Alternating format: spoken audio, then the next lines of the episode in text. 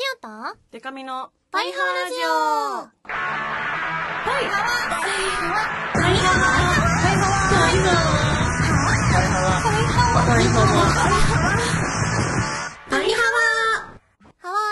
バンドじゃないもんの恋するリンゴ色担当シオリンこと恋しおりんごです。ABCDEF カップ歌って踊れるバンドウーマンパイパイデカミです。この番組はバンドじゃないもん恋しおりんごとパイパイデカミでお送りする見切り発車型雑談系トーク番組です。はわーキューキューキューキューキューキューキューキューキュー99回。すごい。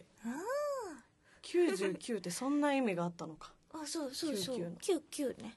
で、9月9日お祭りですね。はわー、アザラシ祭り。アザラシ祭り。パイハーネームあきらちゃん。はい。しおりん、でかみちゃん、はりえさん、パイハワ、初めてお便りを送ります。先週の土曜日夕方から友達とカップリングパーティーに行く予定だったので、昼間は家でパイハワラジオの過去放送分を聞きながら作業していました。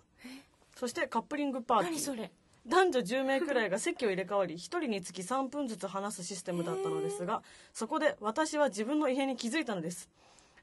喋り方がしおりんとでかみちゃんになってるではないですか。しおりんの〇〇なのなという語尾が上がってスタッカートのつく話し方、でかみちゃんの人を肯定的に分析して返すトーク、自分でも途中からあ、これパイハワラジオに影響されてるやんって内心思ってたのですが一緒に行ってた友達から喋り方可愛いよねって言われてから特に意識するようになりました。例えるならスピードラーニング、聞き流すだけでアイドルの話し方が身につくラジオなんて素晴らしすぎるじゃないですか。これからもパイハワラジオ聞いていきます。イエイハワイエイ。カップリングパーティーって何？カップリングパーティーって何？まあ婚活パーティーのもうちょっとそのカジュアルな感じなんですかね。なるほど。3分ずつ話す。3分で伝わるかな。ね。自己紹介とかするのかな。して自己紹介し合ってでしょ。だからもはや1分半でしょ。そうだね。お仕事何してるんですか。なんとかです。趣味はなんとかです。私もそれ。興味あるんですみたいな感じなのかな。なるほど。3分で短くない？短いね。結構ね。でそこであれでしょ、なんかやらしいですけど見極めて後でこうっていうことだもんね。なんかあるのかな、連絡先交換したりするのかな。へえ。でもじゃあ本当にその3分のおしゃべりが重要になるから、重要よかった。喋り方の方しおりんの影響を受けてて。私結構高圧的な話し方ですからね。話し方としては。話し方か。ハワって言ってなくてよかったですよ。ハワ言っちゃうとね。びっくりしちゃうから初対面の人は。言葉に対して意味がないからハワには。ハワ。男の人が入れ替わり立ち替わりくるとハワのって言ったら。なんて。インパクトは。第一印象のインパクトはすごく大きい。そうだね。覚えてもらえるかもしれんけど。でも。そのやっぱ目的としてはこう出会う目的でやってるなのじゃんきっと。そうですね。こいつやべえやつかなって思われる可能性があるから気をつけるなのな。スピードラーニング。パイハワスピードラーニング。スピードラーニング。じゃあお次ラジオネームあきねに塩こしょう。塩さんでかみさんパイハワです。コーナー案考えました。前回同様今のコーナーを少し変えるなら塩さんの評議会は一つの議題を事前にアンケートでお客さんからハワかフエを書いてもらって、ハリエさんがいれば3人の多数決で決議するリスナー参加型のコーナーに。でかみさんの怒り屋さんではお二方が事前に常日頃抱いている怒りをお互いが代わりに怒ってあげるというもの。でかみさんの怒りをしおさんが、しおさんの怒りをでかみさんが思う存分送ってあげましょう。もちろんハリーさんの怒りもでかみさんが怒ってあげましょう。最後に咀嚼音100回響かせたろかスペシャルということで、リスナー全員でおせんべいを食べてどれだけのボリュームが出るかのコーナー、咀嚼音響かせましょう。おせんべいはメニューに入れましょう。とのこと。響かせたろかって言ってる手前ね。そうだね。響かせなあかんね。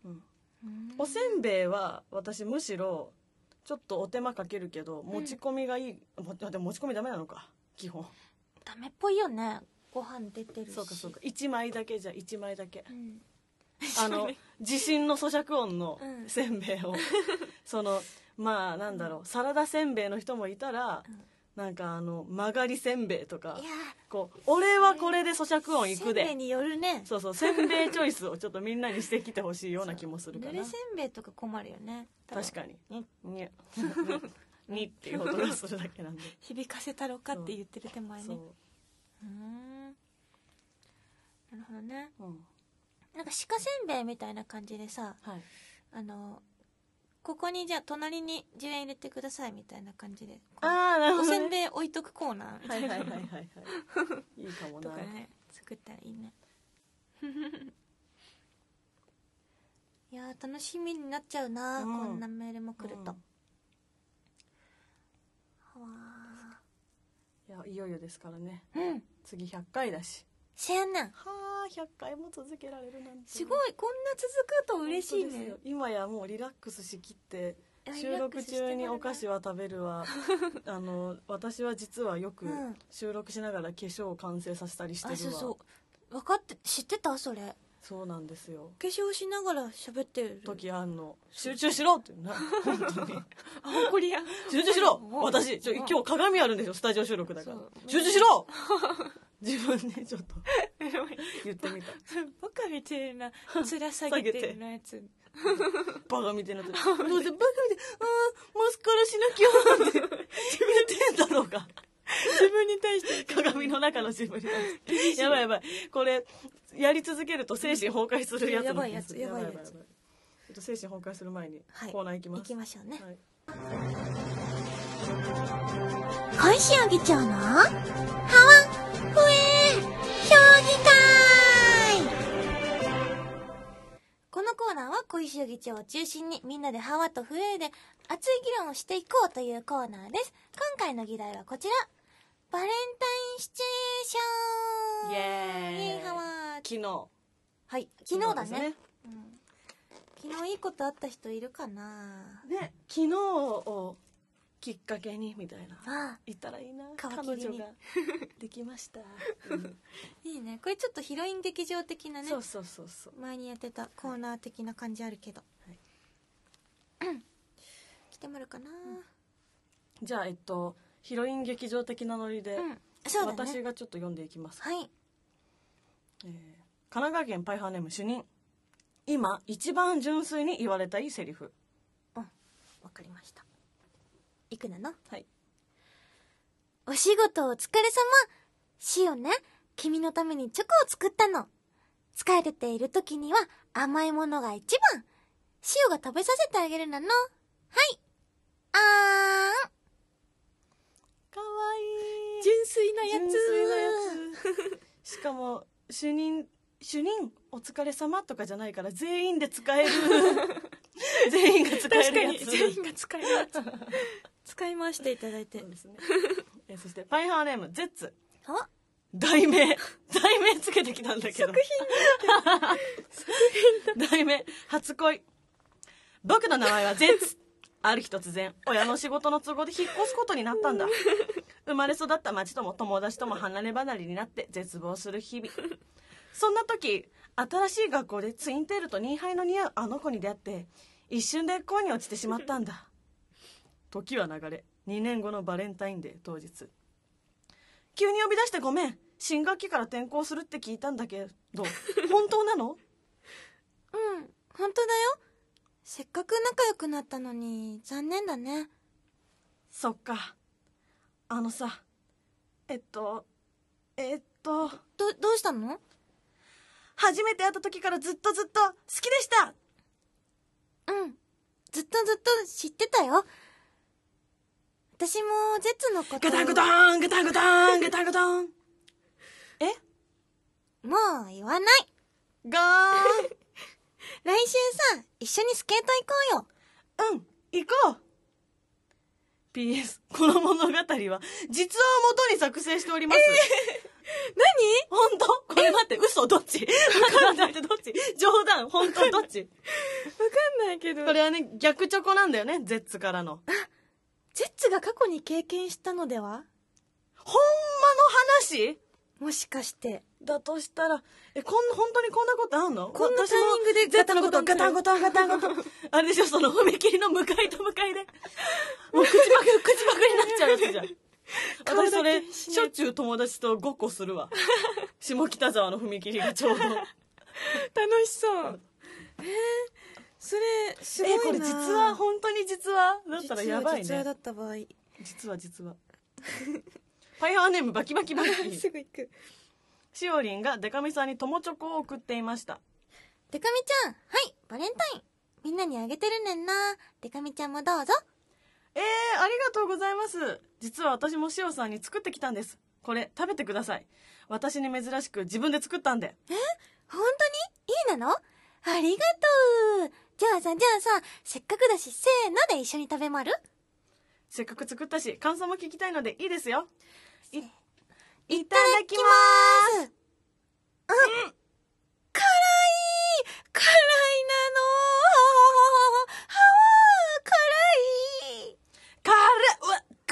水、いや、牛乳、どこ？辛くて息できない。おい、これ何入れたんだよ。先輩だからって許さねえぞ、これ。ちょっとデスソース入れただけやないの。デカミちゃんこそ何入れたなの？辛っ。普通より10倍辛いわさびをちょっと練り込んで入れただけですよ。何同じタイミングでドッキリ仕掛けてんすか。私が加速なしに作ってくるわけないでしょ。察しろよ。バカですか？空気読めないですか？はぁ、バカって言った。もう二度とデカミちゃんにはあげないなの。こうして二人の仲は険悪になりました。ホワイトデー編へ続くんかーい。1ヶ月後また送ってくれるんだろうな。またね、次何入れるなのかな。でもこれ超マジレスしていいですか？何？なんかね、こういうドッキリされたことあるんですよ、その学生の時に。なんかまずいもんくれるみたいな。やばそう。普通に嫌だ。嫌だね。普通に嫌だ。罰ゲームならわかんないけどさ、別に罰受けるようなことしてないなのしね。なんでやねん。何が入ってたの？なんだったっけな、なんかからしみたいな。多分そのベタですけど、シュークリーム的な、シュークリームじゃないけど、シュークリーム的な構造のお菓子。あ、中に入ってる。そうそう、からしみたいなやつで。うわあ、やだー。はわー。そして、ハイハーネームケット改めジョイマンケトミ。 Here we go Come on Here we go Come on。 バレンタインもらいたいチョコちょこっと7777ないよもらったこと。いきなり出てきてごめん誠にすいまめん。なんだこいつ。ジョイマン先々週のジョイマンがやってきてくれましたよ。来てくれた。嬉しい。高木さん来てくれたね。この最初の日々号って難しいんだなっていう。確かになんかさ、絶妙なこうね、絶妙な全ね、こう上下運動をしながら日々号。あ。そして次ですね。はい。縮こまってきているアイドルオタネームなし狩り。チョコレートの食べ過ぎでプニハワのしおりん。チョコレートは溶けるからカロリーゼロのでかみちゃん。バイ。僕はこんな感じでしおりんに可愛く渡してほしいです。Here we go! Come on! 好きな人に告白卵白パクパク !77777777 しがり。いきなり出てきてごめん誠にすいまめん。なんだこいつ。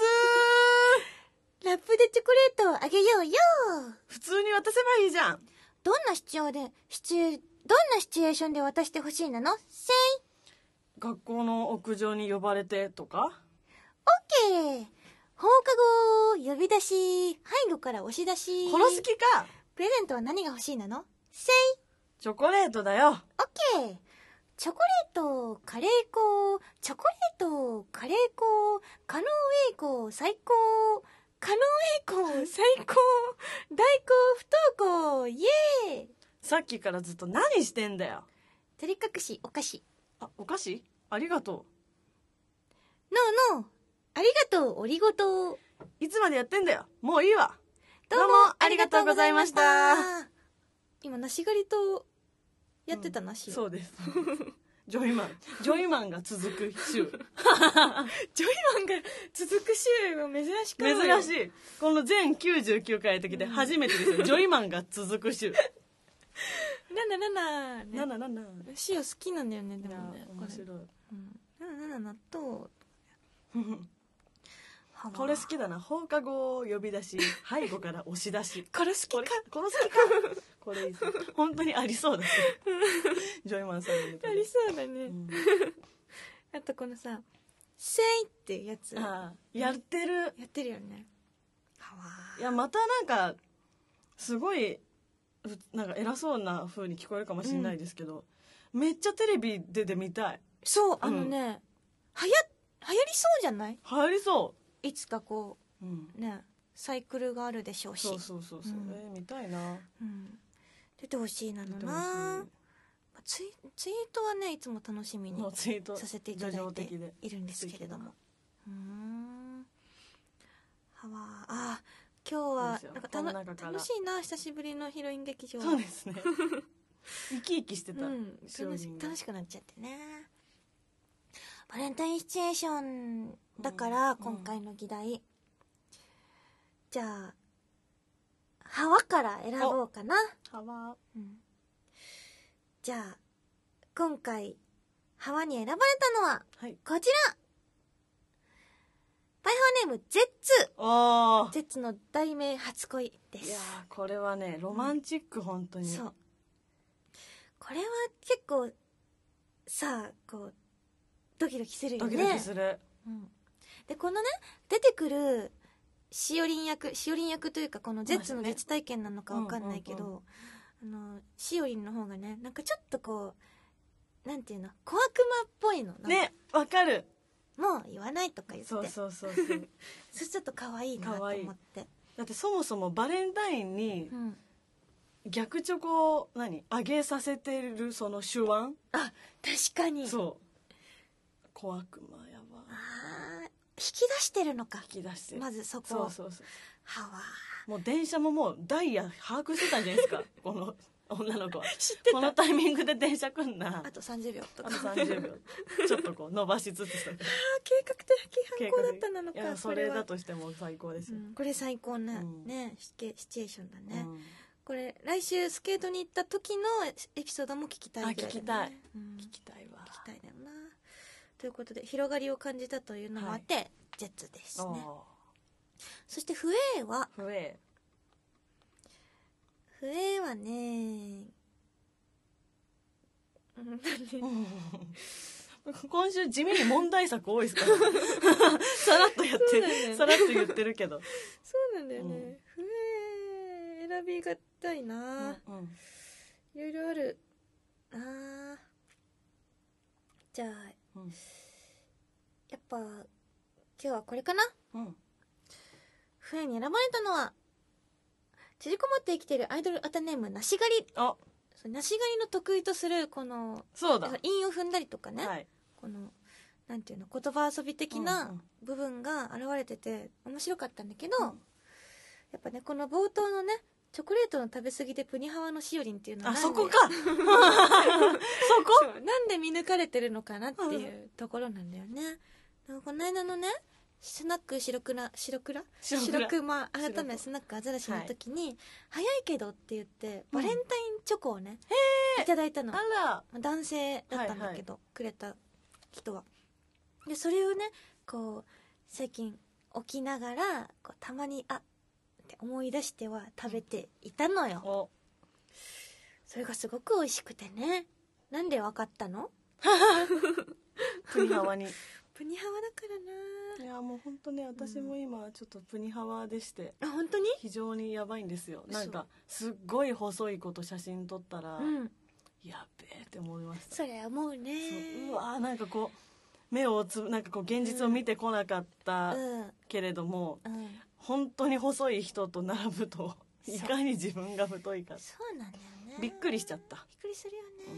しかもアイドルとかさ、そうやっぱ多いもんね。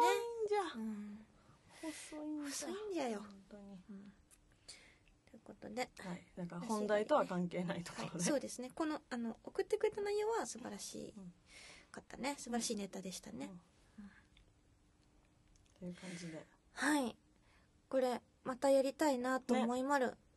次回どうしましょうか。次回100回、100回だからね、うん、まあ公開収録は多分またね紙のアンケートが会場中に配られると、うん、紙に書いてもらうとして、はい、じゃあその後の議題発表しておいた方がいいね。そうですね。公開収録が終わってからの通常の回での募集してるシチュエーションじゃないや議題、うん、2つじゃなくて次もあれあれですね22日なのでそっかもう1個あるのかそうですねじゃあ1個だけ言っとこうかな、ね、じゃあ22日でしょ、うん、え2月22日おはあにゃんにゃんにゃんにゃんにゃんにゃんおぎゃおぎゃおぎゃですけど もはやおぎゃおぎゃおぎゃの場合あるにゃんにゃんにゃんおぎゃおぎゃおぎゃじゃあ、はい、何にしようかなにゃんにゃんにゃんにゃんにゃんにゃん川と笛の川と笛でできるものだもんねうんじゃあにゃんハワの話するとなうん野良猫の話とかすると議題になんないかなあんまり何がいいかな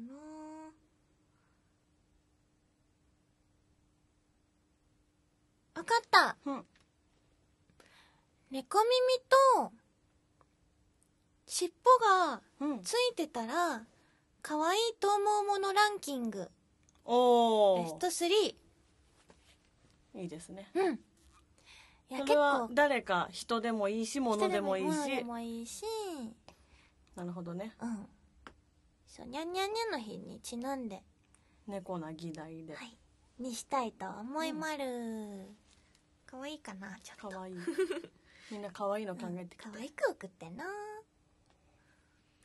では次は私のコーナーですパイパイデカミの怒りや本舗皆さんの日常で起こったいろいろなムカつく出来事パイパイデカミが代わりに怒りますはそこ座れそこ座れすぐ座れってそこ座れじゃあこちらのパーハネームの方は座って聞いてほしいなのなあれ待ってこの人が怒られるあ、そうか違うわ間違えちゃった自分のコーナー間違えちゃったねパーハネーム肉男爵小石雄さんパイパイさんこんちはですこんちは今回自分がとさかに来てるのは、うん、子供が苦手というと人間性を低く見られる社会です、うん、まず大前提として自分は人付き合いが苦手です、うん、なので子供と付き合っていくのはもっと苦手です、うん、子供といっても一人一人みんな違うわけですし仲良くなれる子供もいるし絶対に好きになれない子供もいるわけです、うん、それは子供と対等に向き合っているからです、うん、ですが世の中の子供好きは子供を年齢で一括りにして大人は大人子供は子供に分けて下に見ているのにもかかわらず世間的には己の方が人間的に優れているような振る舞いを見せます、うん、そしてそういう方たちは自分らみたいな人間を人間性の低いおかしいみたいな扱いをします。これっておかしくないですかね。もし自分が間違っていたら自分を怒ってもらっていいので、ね、いいんだいいので、ね、どっちが正しいのか教えてくださいお願いします。なるほどですって。これめっちゃ真剣に考えたんですけど、うん多分あれですよねそういう子供好きもいるっていう話ですよね、うん、その子供好きの、うん、子供が好きということでマウントを取ってくるタイプの人がいるっていうことですよね。それはいることは確実だと私は思う、うんうん、私も思います、うん、でもなんか私すごい子供好きなんですけど、うん、そのね肉男爵と似てて、うん、人間だから、うん、それはね得意な子供苦手な子供いますよいるねそりゃ、うんだからそこを分かってない子供好きとかは、うん、そのなんか成人君子的なことでマウント取ってくるよね、うんまあ、子供好きも動物好きもそうな気がするけどあそれはある、うん、なんか私は子供も動物も好きなんですけど、うん動物苦手なんだよねっていう人に、うん、なんだろうなふーんとしか思わないんですけど、うん、そうなんかそのね苦手な理由も分かるんだよね。その動物苦手だとしたら、うん、まあその予期せぬ動きをしてきたりするじゃないですか動物って人間とは違うから、うん、そうだね予想できないそうそうそう犬とかだって、うん、人間はバッてこっち走ってきて、うん、やめてって言ったら大体の人止まってくれますけど、はいうん、犬とかねやめてって言ってもってなるとか、ペーパーするから、そういう怖さある、うん、でなんか子供も動物と同じ扱いするわけじゃないけど、うん、まだそういうの分かんないかったりとかで、うんうん、苦手に思う人とか、あとどう対応していいか分かんないとかで、うん、子供が苦手っていう人はね、うん、すごく分かるんですよね。そうね、そうだからその子供好きでマウント取ってくるのはよくないね。そうね、うん、でもその子供好き側からすると、うん、子供なんだろうな、わざわざ子供嫌いなんだよね、で子供苦手なんだよねならわかるけど、うん、わざわざもし子供嫌いなんだよねって言われたら、うん、なんでとは思うかも。 あなたも子供だったじゃないってだからね、その苦手はわかるけど、うん、嫌いとかっていう人のことはまあ子供とか動物に限らず、うん、言うことでもなくないみたいなのあるけどね。そうだね、うん、アイドルとか嫌いなんだよねってアイドル好きな人の前でわざわざ言う人いるじゃないですか。それはもうちょっと配慮は欲しいね。そうそうそうそう、うん、まあ肉男爵かね、そうじゃないと思うんだけど、うん、そうね、なんか仕様的には、うん、こう割とさ、子供大人動物赤とか、うん、そうだって赤ちゃんのこと赤って呼んでる人いないですからねその対等という理由で。赤ちゃんだってね、赤ちゃんっていうだけで無条件でさ、うん、可愛がられるとずるいなのじゃんだから一旦赤って呼んでるんだけど、はいはい、子供もそうだよね。だから子供だから可愛いかって言われたらそうとも限らないというか、うん、子供だから誰でも好きなわけじゃない、うん、なんとしようも思うから、うん、大人も子供も赤も動物も自分が好きなものは好きだし、ね、苦手な時はあるかもしれないよね、うん、そりゃね。ただし思うのがね、うん、子供に対しての接し方が、うん分からない人は多いのではと思う、うん、私も好きですけど、うん、分かんないですもん。そう話しかけては見るんだけどね、うん、はわとか言ってもははいはい、なんかその妙に子供にこう構えに行った時にちょっと大人の対応 される時ありません、うん、すごいちっちゃい子供なのになんかそうだね、ああこんにちはみたいな、うん、でなんか〇〇さんそのね、例えば親とかの、うん花子さんの子供に、うん、花子さんの友達なんだよ私はとか、うん、デカミって言うんだよみたいな感じのことをさ、うん、まだ言葉もちょっと喋れない子赤ちゃんとか子供とかに言うと、うんうん、チッスみたいな顔されませんチッスみたいな。それが結構私は可愛いって思うんですよ。可愛いね。うん、可愛い。でもそれがすごく そのだって普通大人と会話してたらそういうことめったにないじゃないですか、うん、そうだねそうなんですねぐらい言ってくれるじゃないですかそのせめてそうだね、そのちっちゃい子独特の人見知りしてる子供のチスって感じのちょっと目がこうよいてるみたいな、ね、そうそうそう対応ってね結構確かに苦手な人はそうなんだね、あの空気感が苦手なんかなとか、うん、あとなんか、うん、ちっちゃい子の言葉で話してあげた方がいいのか、でも人前でなんかよちよちとかなんか言うのも恥ずかしいなみたいな、こう自分をさらけ出せないみたいな気持ちがあるのもあるな。私は結構赤ちゃん言葉使わないです、うん、子供に対して。シーンも使わない派。元気とか何最近何してたのとか、うん、大人のように。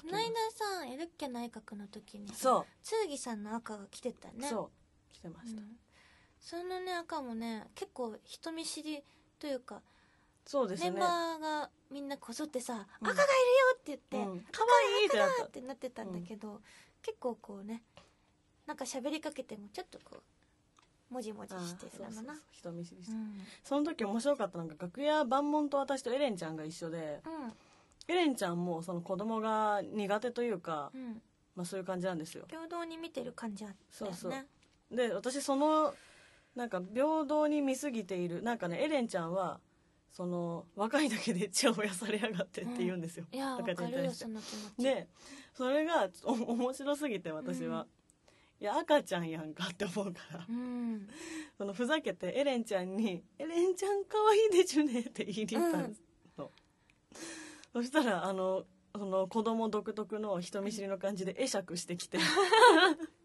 子供のやつそうそう子供のやつちゃんとやってくれてもらったな。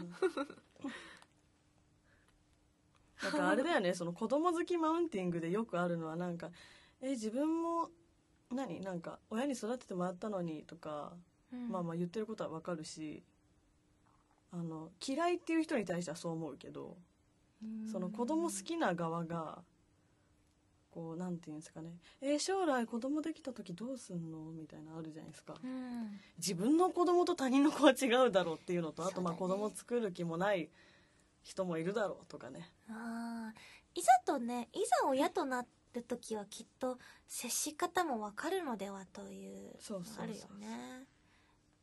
普段そんなね、うん、赤と接しないもんな、うん、九段尺もきっと、ね、まあ、でも子供とか動物っていうのはこうある程度、まあ、動物はペットとかの場合ですけど、人間の大人の人間の補助がないと生きられない生き物ですから、うん、だから何その特別可愛がられるというのはそういうことだと思うんですけど、そうなんだよね、だからアザラシと一緒よね。そうそう、だってね、赤ちゃんがもう生まれた瞬間から二足歩行でペラペラ喋ってガンガン飯作ってたら多分こんな可愛がられないと思うんですけど、可愛がらないそうそうそう、うん、そのなんかそういうね、やっぱね、やってあげ何もできないやつにはやってあげたくなっちゃうみたいな、こう人間の本能があるのだとしようは思う、うんうん、だからアザラシも手と足が短くて、うん、何もできないから可愛がられて、ずるいな、うん、ずるいな以上ずるいな以上以上丸だからなんか何にしてもね、なんかこう何かを好きであることとか逆に嫌いであることとかをマウンティングの材料に使うやつがマジで私はね、うん、そういうやつにはね本当にムカついている。そこだよね、なんかこれを評価してる俺どうすかみたいなマウンティングも嫌だし、うん、そのなんか嫌いであることに価値があると思ってるタイプもすごい嫌だし、うん、まあなんかもう総合的に言うともうマウンティングはクソということですよね。そうだね、うん、嫌いであることを口に出して言えちゃう俺も人も嫌だね。あ、そう嫌だ嫌だ、うん、ツイッターとかによくいるんだもん、吉田剛さんがそういう人リツイートしてんだよあらあらと思って見てる、はわっと思いまるね、うん、そう好きなものをね大きい声で言ってきましょう。そうしよう。そうだからね、子供好きな人は子供好きって言って、うん、いいと思うし。そうだね、うん、でパイハオラジオが好きな人がもしいましたら大きい声でね、鬼のデシベルで言っていただいて、なんだ拡声器でね使っていただいてその際にね、近所から来たクレーム我々は一切責任は負わないんですが、ね、できませんのでね、うん、肉弾尺もね、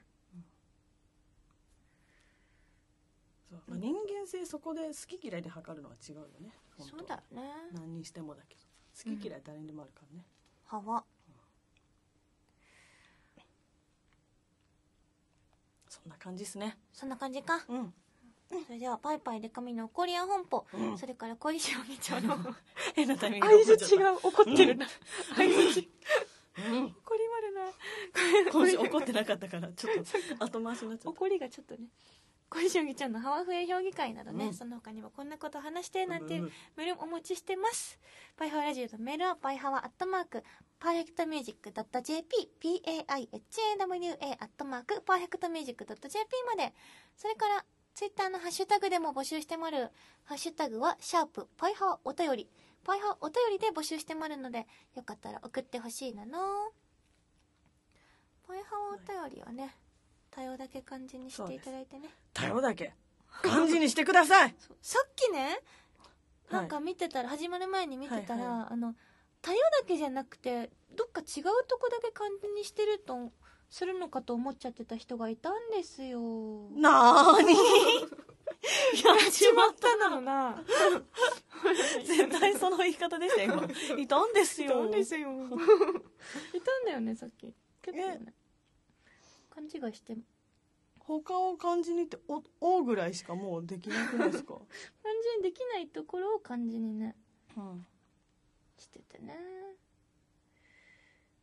あ、この人この人、奇抜普通パイハーお便り「パ」と「よ」だけ漢字でって言ってると思って、いざハッシュタグを調べてみようと思った時にかなり困惑したって言ってたパとヨを感じパってもう羽とか波しかないよ、うん、難しいねパとヨだけ感じにしてください無理なんない無理なんない奇抜普通さんねちょっとでもよかった、ちゃんとしたハッシュタグ見つけられてるみたいなんで、これ見てる限り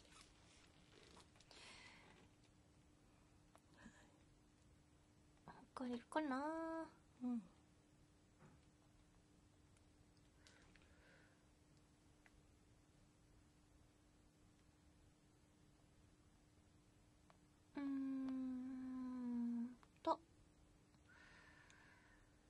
あ、こんなパイハワお便りどうですかっていうのですね。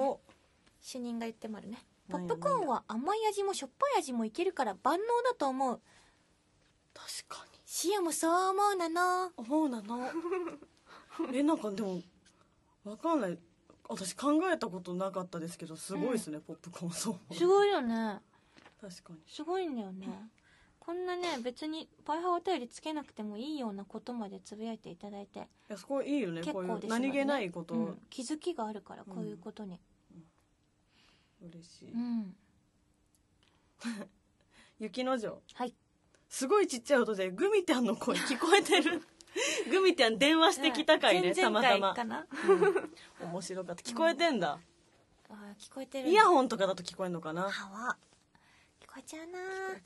グミだよ。聞こえないと思って。それグミちゃんと思ってる私の声じゃないよね。私結構喋ってましたからね、あの時グミだよ。それじゃね。もしかして。電話だよ。モノマネの方かもしれんな。